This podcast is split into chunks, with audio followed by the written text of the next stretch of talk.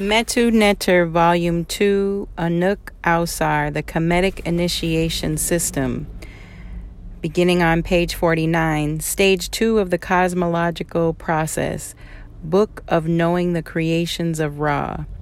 The creation of the divine law or order. Stage 1 of the creation ends with the statement by the Creator that, quote, not existed heaven, not existed earth not had been created the things of earth and creeping things in place that I raised them up from out of Nu, from a state of inactivity. End quote. In other words, only the Creator existed at this point. Stage two begins with the statement that, quote, not found I a place I could stand wherein I enlightened with my wisdom, my will, I laid a foundation in the divine law or order, Ma, and through it I made a I made every attribute I was alone, not had I emitted Shu, not had I emitted Tefnut, not existed another who worked with me. End quote. Unlike the cosmogonies, including that of the so called modern scientist, we learn that before things can be made, a foundation based on order must be put in place. The statement, quote, I intuited my will and laid a foundation in order, end quote, is based on the relationship between wisdom and order, which are complements. In volume one, I showed that the things don't have qualities in and of themselves Qualities arise out of the relation of things with each other into the whole. The intuitive ability to consistently discern these relationships is a function of wisdom, and their codification into the book of the law is ma'at. The creation of order before things provides the answer to a question that has dogged scientists. They have wondered why the explosion that led to the creation of the universe was an orderly event, unlike all other explosions that exhibit a random and disordered form. The text goes on to explain that all things which are to be created will be made by the will of God. But the next specific act of creation concerns the two fundamental shaping factors of order, Shu and Tefnut. Although these terms correspond to fire, and moisture, respectively, these are to be understood as metaphors and actual correspondences for the abstract qualities that they represent. Shu, represented by fire, air, and heat, corresponds to the quality of expansiveness, rising conf- centrifugal forces positive, masculine, outgoing, outside, extroversion, etc. What in Chinese cosmogony is termed yang. Tefnut, represented by moisture and the objective material basis of manifestation, corresponds to contraction, downward movement, centripetal forces, negative, feminine, receptive, inner, introspective, etc. What in Chinese cosmogony is termed yin. Incidentally, Ma'at can thus be equated with the Tao. It is highly instructive to note that the creation of these two shaping factors of order have their roots in the subjective. They are said to be raised up from the inert, watery mass of Nu. The consciousness will of the Supreme Being is to find its expression in the world through Shu, and the energy matter side of being is to express itself through Tefnut. Similarly, the will corresponds to Shu and the consciousness to Tefnut, while energy corresponds to Shu and matter to Tefnut. The link between the two sets is established by two whirls of primordial spiral. The grand duality is the basis of all dual manifestations in the world.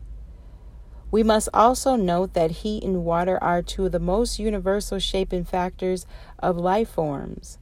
Although the text does not go into it, we must note that there is a vast literature that elaborates these two shaping factors into the four elements the, of the wise or alchemy fire, water, earth, and air, i.e., they are metaphors for the four foundational qualities of things and events.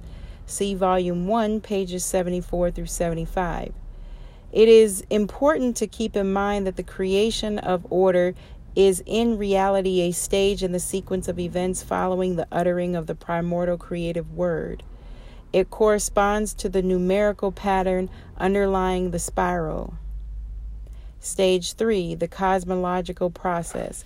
Book of the Knowing the Creations of Ra, Creation of the Sun. The creator goes on to say we're ra- quote we're we we're or quote, were raised up Shu and Tefnut in the inner watery mass wherein they were brought they to my eye in their train. End quote. This eye is, of course, as all Egyptologists agree, the sun. This passage deserves special consideration for the fact that Egyptologists have been in the habit of equating Ra and other attributes of God with the sun that Ra is not the sun can be seen in the following verse of the story of Ra and Auset, in which Ra states, I have multitude of names and multitude of forms. It is obvious that the sun could not be referred to here, as everyone knows that the sun does not have more than one form. We will have we will have ample opportunities to examine other refutations of the equation of Ra with the sun. The text clearly refers to the sun as the eye of the Creator, symbolized as Ausar or Ra. It is important to keep in mind that the creation of the sun is in reality a stage in the sequence of events following the uttering of the primordial creative world, which sets the inner energy of the subjective realm into a spiraling motion.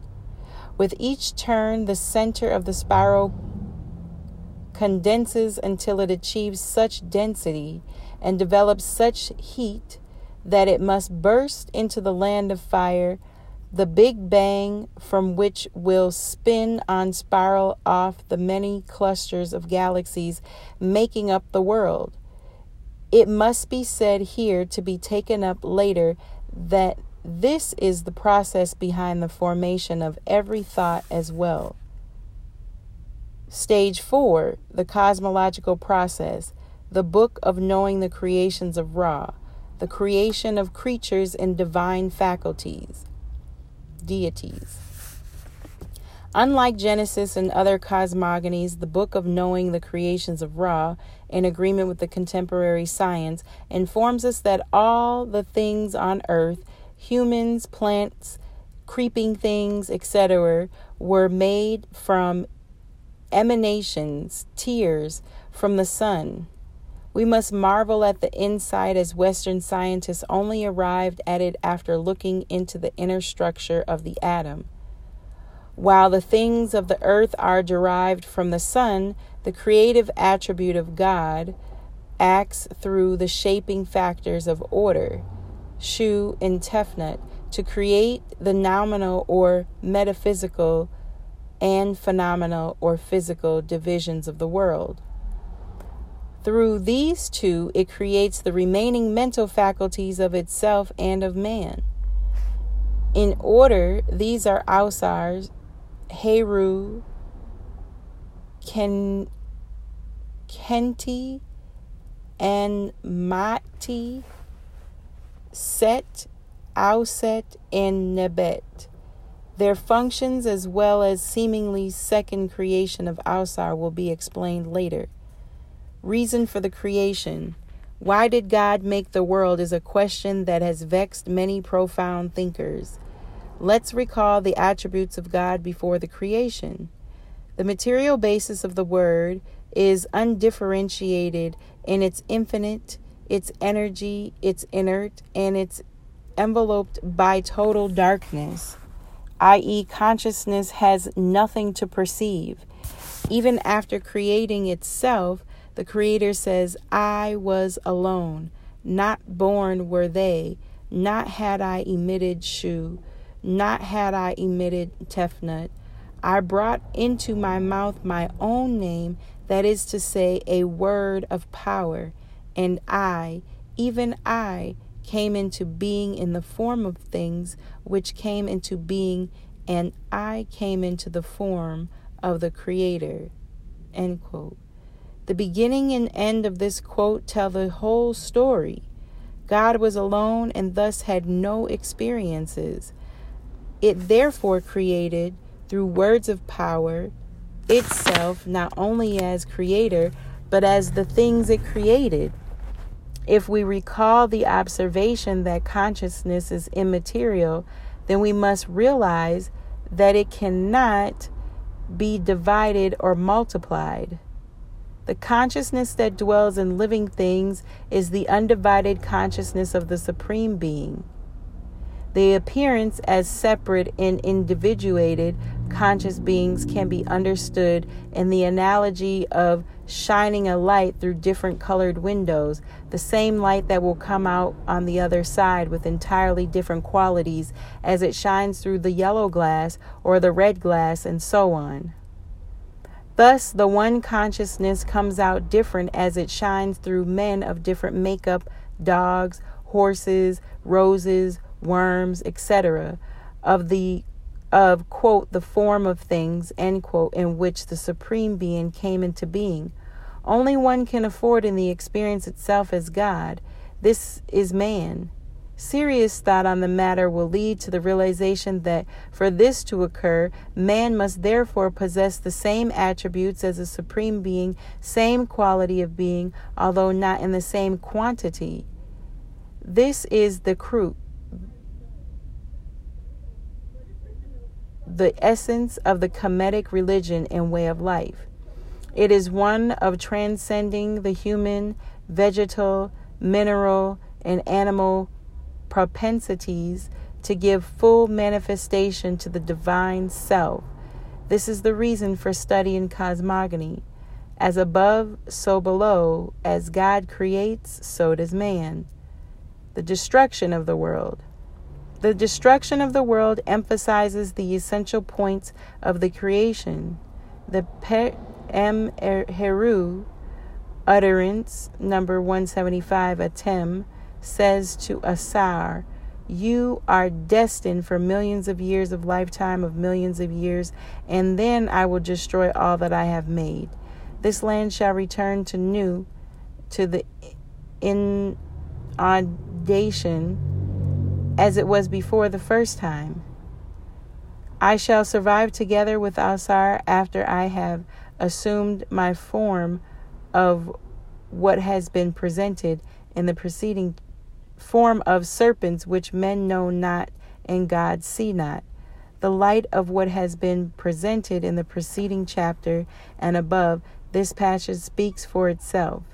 I will only elucidate the seeming difference between Ausar and Atem, which disappears once we remember that we are dealing not with the nouns and not other subjects, but with adjectives and representing the attributes of the Supreme Being.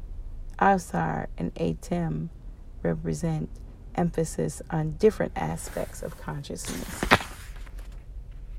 And that ends the reading of chapter 3 Cosmogony.